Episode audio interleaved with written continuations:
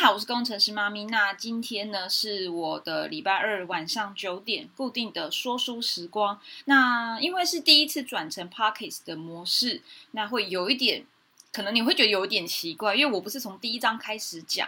那因为这个读书会其实我已经进行了大概有四五个月以上，但我从来都没有把它公开的曝光，我觉得蛮可惜的，因为这个读书会内容其实是很高价值的，然后也是属于比较付费内容，但我希望能够把这些。付费的内容变成一个我自己固定放在自己节目里面的的的一个一一小部分啊。好，那今天在《故事销售赢家》这本书的第六章在讲的就是呢，呃，我们要如何透过说故事来与我们的群众、我们的潜在客户、我们的买家建立好关系。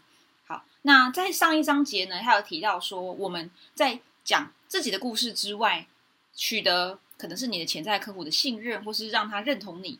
好，那再来呢？下一步呢？不是就开始销售东西，而是你也要让买家讲他自己的故事。在销售的流程中，你会发现，如果如果你们今天是要呃一整个完整的流程是一个小时的话，如果你可以，应该说，如果你可以让你的这个即将跟你购买的客户，或者他还在评估的客户，反正就是你眼前的这个潜在客户。他说的话比你多，我跟你讲，这一次成交是绝对没有问题的。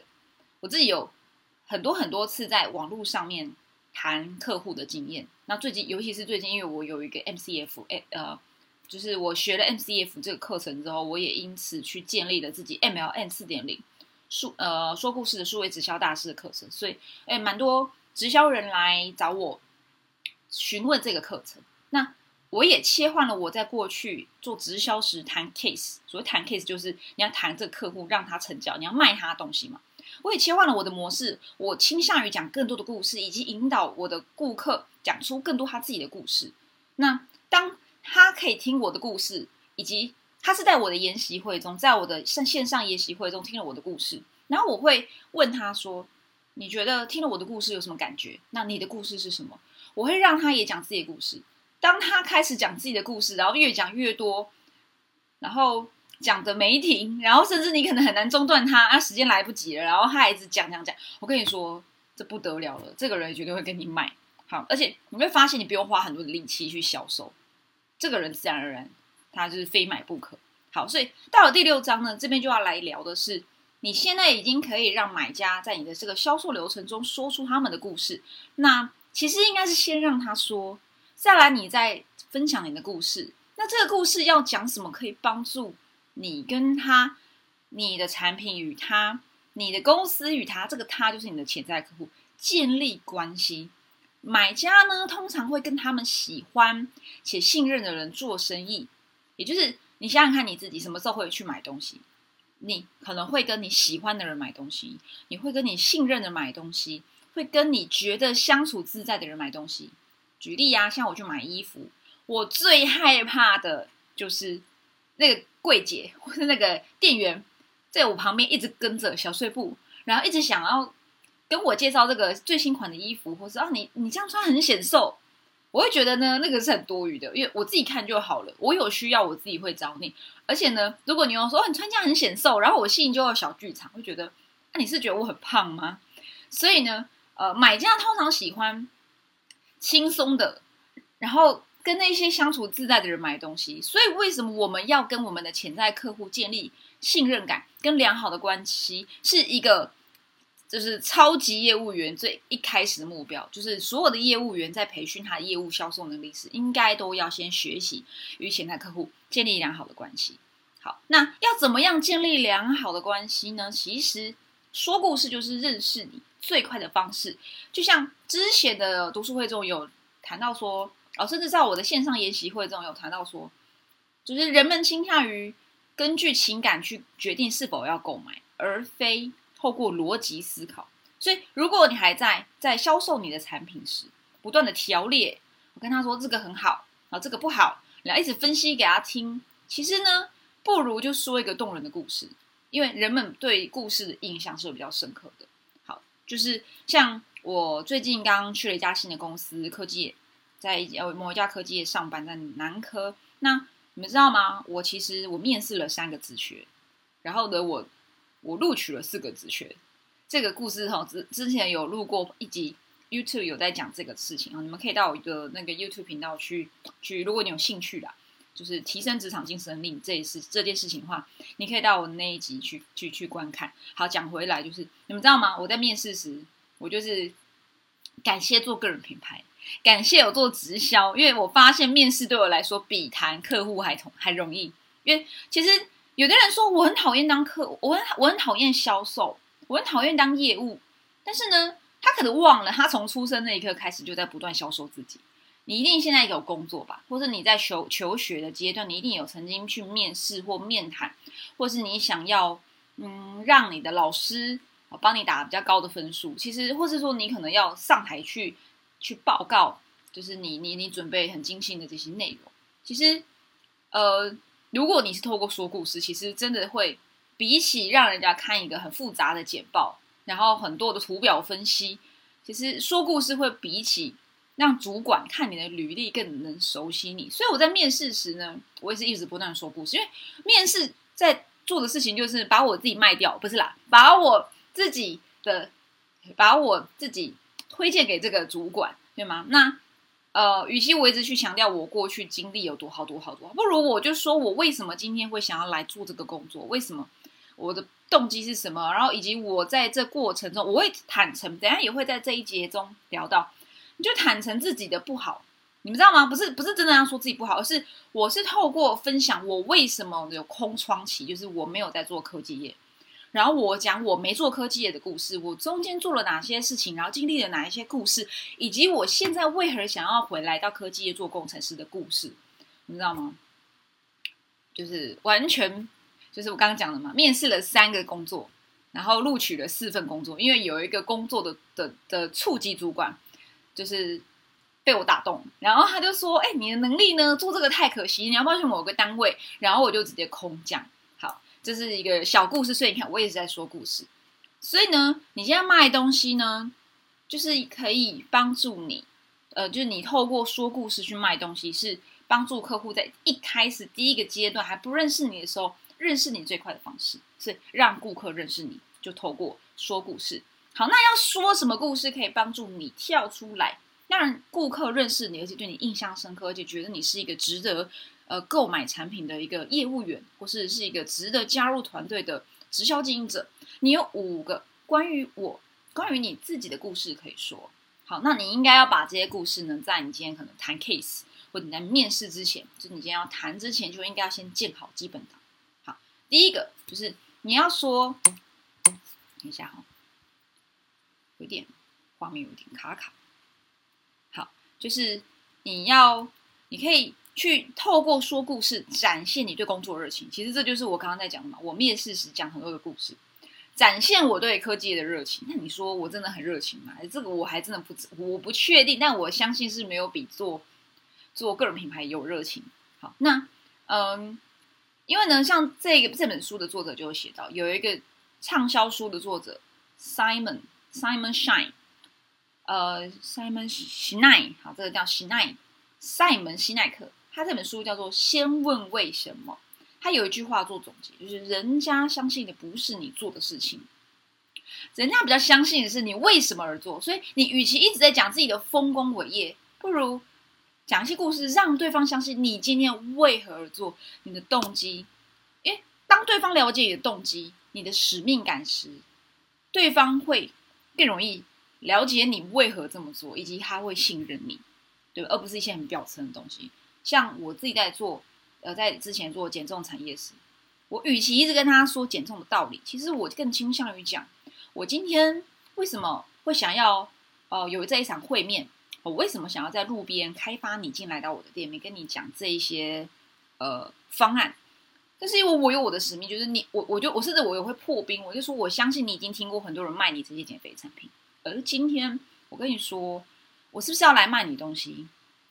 我就说对，我就是要来卖你东西。但是除了我要卖你东西之外，我想要告诉你我的故事，我为什么要放弃科技的工作来到这边，然后呢辛苦的在路边做开发客户。然后找到了你，今天愿意很有耐心，很感谢你愿意坐在我面前听我讲这些话。然后我就开始巴拉巴拉巴拉巴拉巴拉，开始 讲自己的故事，啊，我为什么啊，我的转型啊，然后我发生了什么事，我因为这个产品，我因为我这个方案而变得更好，而我后来又帮助了谁谁谁，然后变得更好。好，所以讲回来，你可以透过说你加入这个公司的动机，你嗯，你销售这个产品的动机。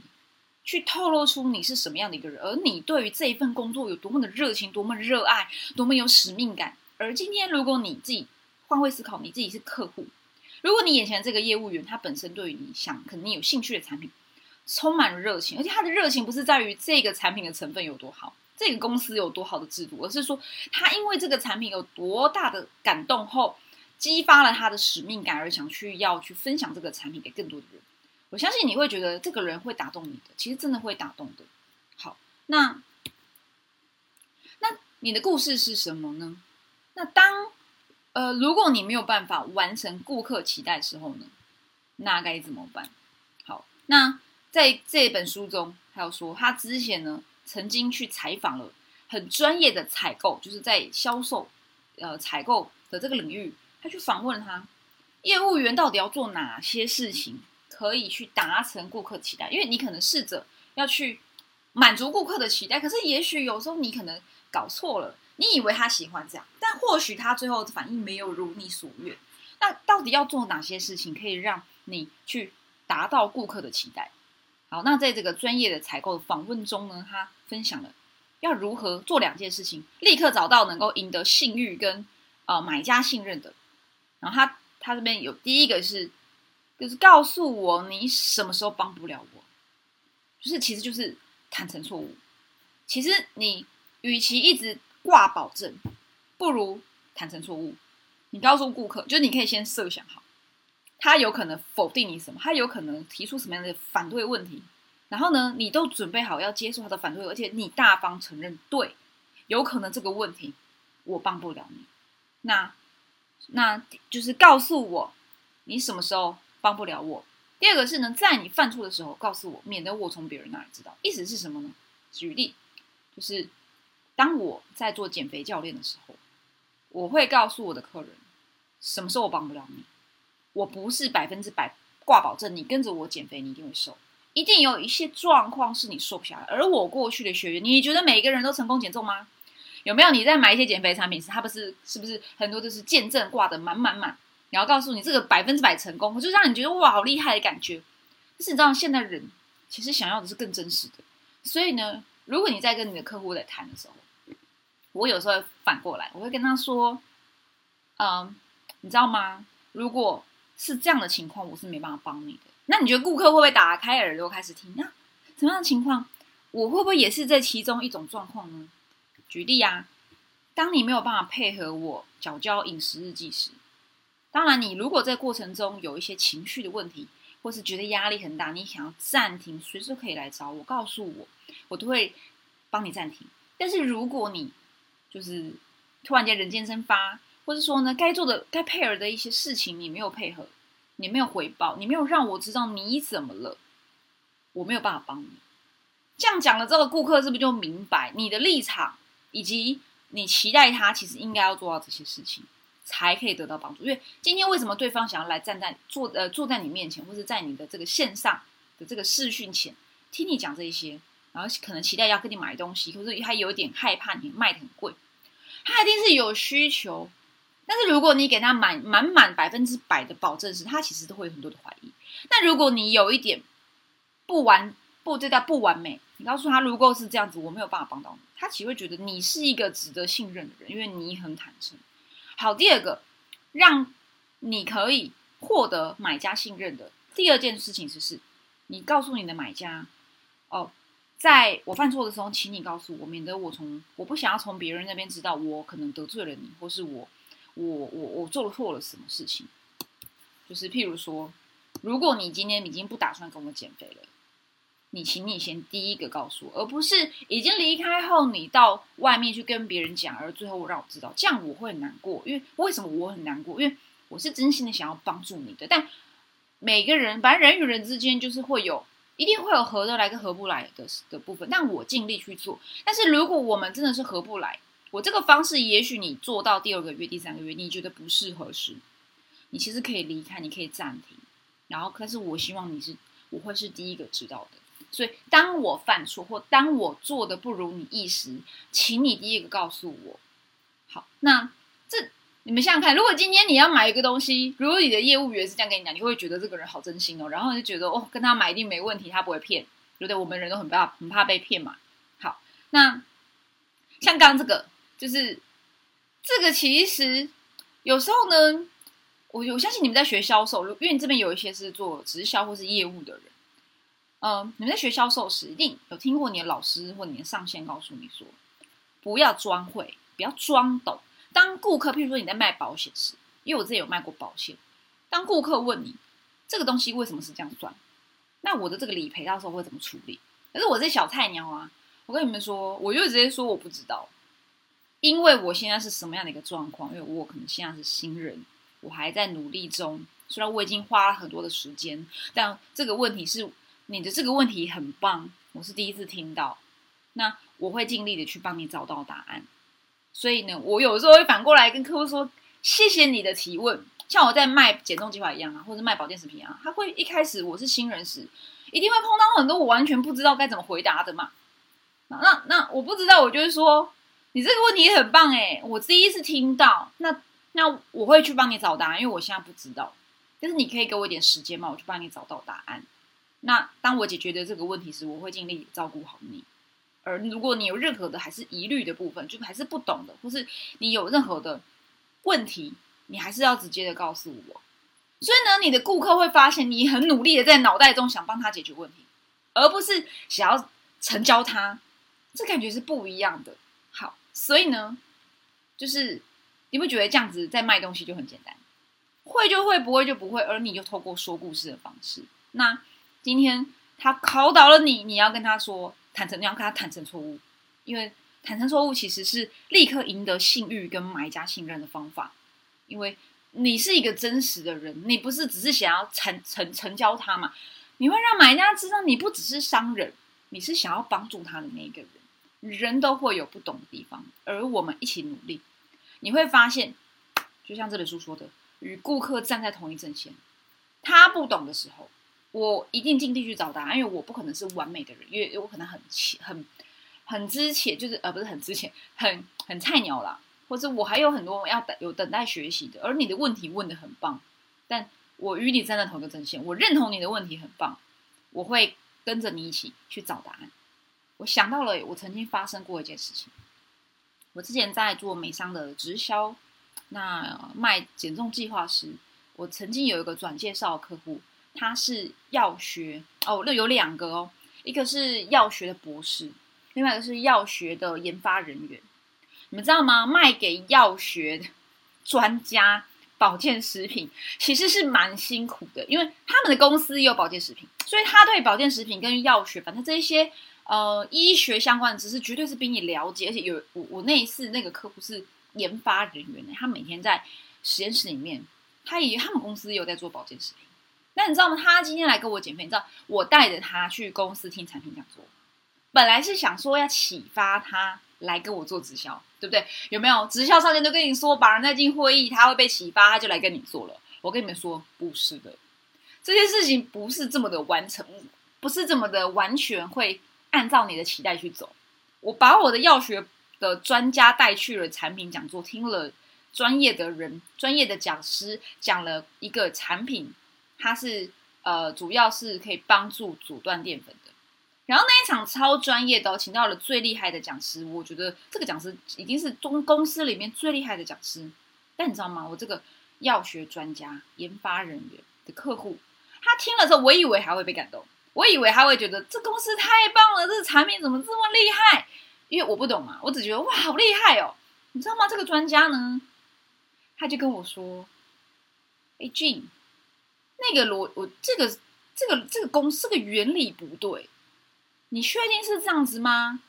你可以帮我去问一下讲师，他刚刚讲的这个地方，这个生化机制是这样子吗？因为他在说那个阻断淀粉，就是某个成分会取代掉葡萄糖葡萄糖的某一个间接。好，就是有一点专业，因为我自己也是有学化学，所以我大概知道他问什么。可是他还是太复杂了，因为我没有学过生物，我没有学过这么。高深的，就是生理、化学啊、药学，我没有学过，我只是单纯的学过高中有化学，到大学有化学，然后我觉得很棒。然后他就说他这个机转不对，你可以去问一下他他的详细的这个，我已经哦，我连他题目都听，我连他的问题都听不懂。他说他觉得这个不对，你帮我去问他。然后呢，但问题是呢，他的问题我都听不懂。然后呢，我就坦诚错误，我就跟他说，我真的不懂你在问什么。那我会试着帮你去找答案，但你要等我一些时间，因为我要先，首先我要先约得到那个人，专业的人。再是呢，我要再了解一下你的问题。所以呢，我坦诚错误后，我接下来第二步就是与顾客站在同一个阵线上。好，所以你说这个顾客最后有没有接受呢？嗯，我觉得他是有的，但当然后面还是有些问题，因为毕竟在我们传统式的直销经营上，呃的那样的模式，其实对于这样的一个药学专家，应该说对于自己很有想法、对很有想法的的人来说，那种传统式的开发方式是蛮不适合这样的一个族群的。啊，那当然我也是这样的一个难搞的族群，所以。我自己都没有办法被说服，我自己都没有办法接受这样的一个这样的一个模式流程，所以当然我所我所吸引来的顾客，他们也会跟我很像。好，所以你说这个人最后有没有好的结局？他其实有成功减重，但是效果并没有很好，因为他本身对于产品还是充满了怀疑，就如同我当时还是对于产品充满了怀疑一样。其实已经有很好的减震。好，这是这是另外一个话题，就是吸引力法则。好，再是呢。透过说关于你自己的故事，还可以帮助一件事情，就是消除偏见。就是我刚刚其实有举例，我不是你想象中那种人，尤其是直销业或保险业业务，你被人家就说啊，你这个业务嘴脸，有没有？有没有被人家这样讲过？就是其实你没有那个意思，但他就觉得你就是来卖我东西的。那其实你可以大方说，我不是你想象中的那样，大方的承认。我觉得你可能误会了什么。我可能觉得，我听你这样子讲，我认为你误会了。我是一个只想要赚钱的直销人，但事实上我不是你想的那样。而我是什么样的一个人？我是一个因为自己怎么样怎么样怎么样而得到启发后而决定要投入这个产业。这个产业对我来说，我不，我从来没有把它当做只是直销商人商业模式在做。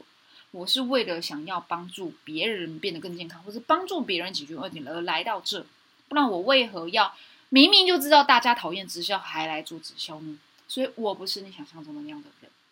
好，所以帮助你的顾客消除偏见，首先大方承认我不是你想那样，再来是呢，告诉他你为何要来做这个工作，你为何要来做这个业务工作的起心动念是什么？好，所以我觉得这个会。我觉得到第三步，就是呃，这一般不能不能说是第三步，应该说第三个故事就是消除偏见的这样的一个说法。我不是你想象中的那样，这个真的是在过去帮助我很大。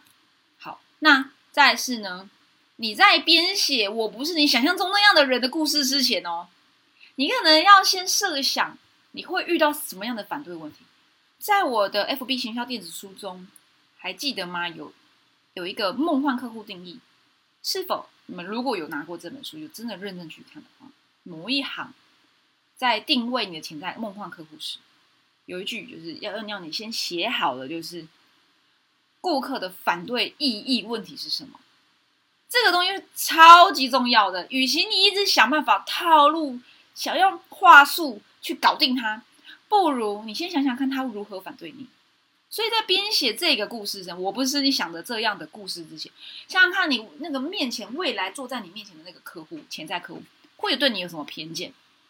好，那如果你想不到，我跟你我跟你们分享一个方法，去市场上调查。什么叫市场上调查？问问你身边的人，问问你的网友，甚至我最常做的一件事情，就是在我的脸书上去调查。如果你是这样的情况，你会怎么想？你有什么样的偏见，或你有什么样的反对，我会去问。然后，甚至我跟各位分享，我也会。如果你已经有个客户的话，我都很直接，我会问我客户：你觉得我当时在卖你这些东西时，你的感受是什么？请你告诉我，因为我是真的想要让自己更好。那顾客就会说：哦，你当时那个真的很贵啊，我觉得你们其实不应该这样做啊。然后我就反问他：那你为什么会想要个决定跟我买呢？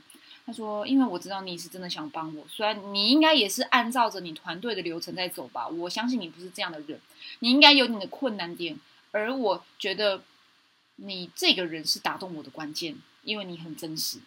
这是我顾客好几个顾客买很高价方案，就是十万、二十万方案的顾客回馈给我的，而这些顾客呢，其实大部分现在也没有跟我在吃这个产品，那但是他起码到现在。”我们都还是很好的朋友，就是会约吃约吃饭呐。像我要离开那家公司时，我还去，我就请了他们去吃一个一家很好吃的火锅。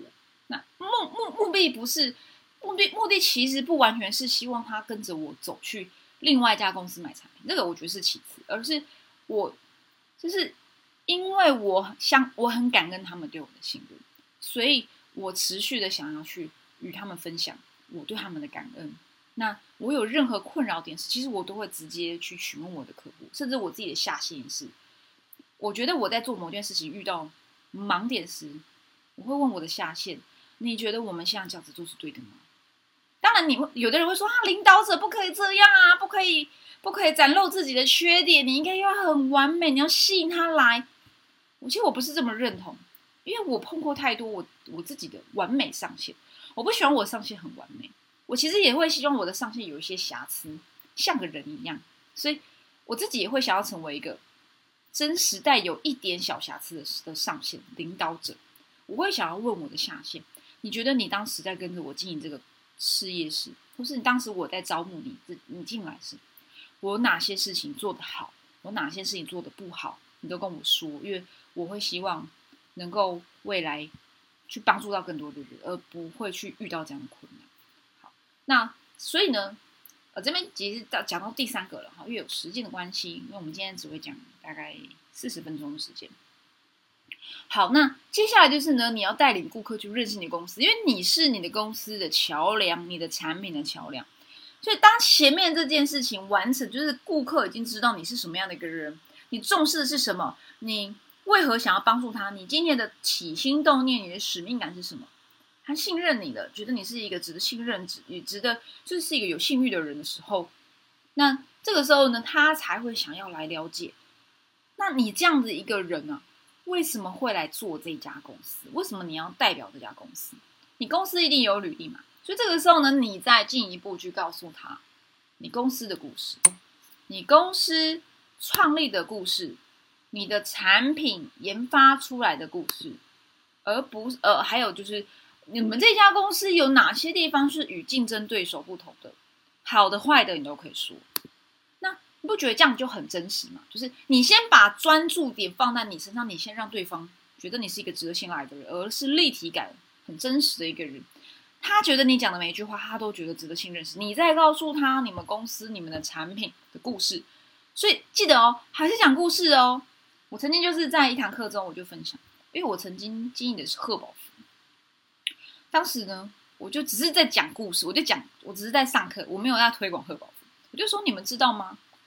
你们知道为什么我会想做贺宝福吗？因为有常常有人问我说：“俊，你能力这么好，你为什么要做贺宝福？明明有这么多更好的公司，为什么你要来做贺宝福？”哎，其实你们觉得我知不知道有更多公司可能比较新或比较制度更好的？我觉得没有所谓更好或不好，因为我被打动的并不是这家公司的制度，而是因为它的。故事，它的产品，首先我使用到产品而得到了很好的感觉，好，很好的结果。第二个是，我听到了公司的故事后，我觉得很感动，因为呢，贺宝福本来就是一个减重事业的故事，呃，减重事业的公司嘛，专门在卖营养保健食品，真的 for 减重、保健、增肌等等的。那我一开始只觉得这就是一个减肥代餐公司，其实不是。我真的是去听他的故事后，知道创办人马克修斯为何要创在四十年前创办赫宝夫公司。他的背景是因为他妈妈是好莱坞的一个影星，那呢，好莱坞影星就追求身材，所以呢会吃各种不同的减肥法，然后运动，然后甚至是搭配一些减重药物。他妈妈当时很年还很年，他还很年轻的时候，他妈妈就呃猝死在家中，因为他吃的药物。然后以及当然就是身体本来就已经有一些状况，所以因为药物导致减重药物导致猝死在家中，这对于一个这对于这个那小男孩而言是多大的一个冲击。他从那一刻起立志要能够去找到一套方法，是能够让人们不不需要再透过不健康的方式去做减重。所以呢，他开始做了各种不同减重相关的工作，健身健身房啊，卖运动器材的啊，然后各种不同的产品的销售啊都有。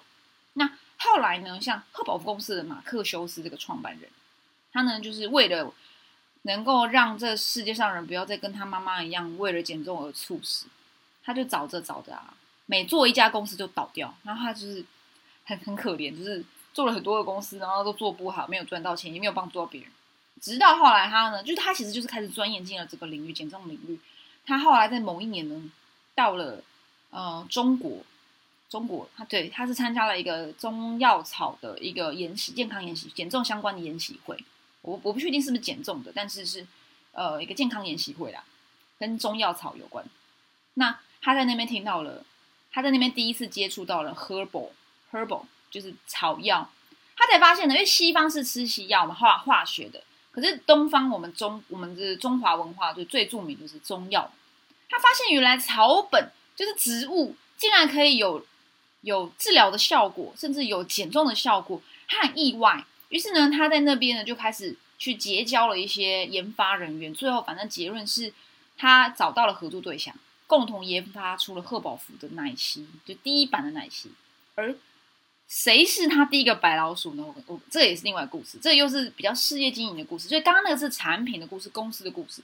后来在讲的是事业经营的故事，就是他当时在卖的这一袋一袋的白粉是 herbal，就是草本的。所以赫宝福叫做 herbal life，就是草本生活。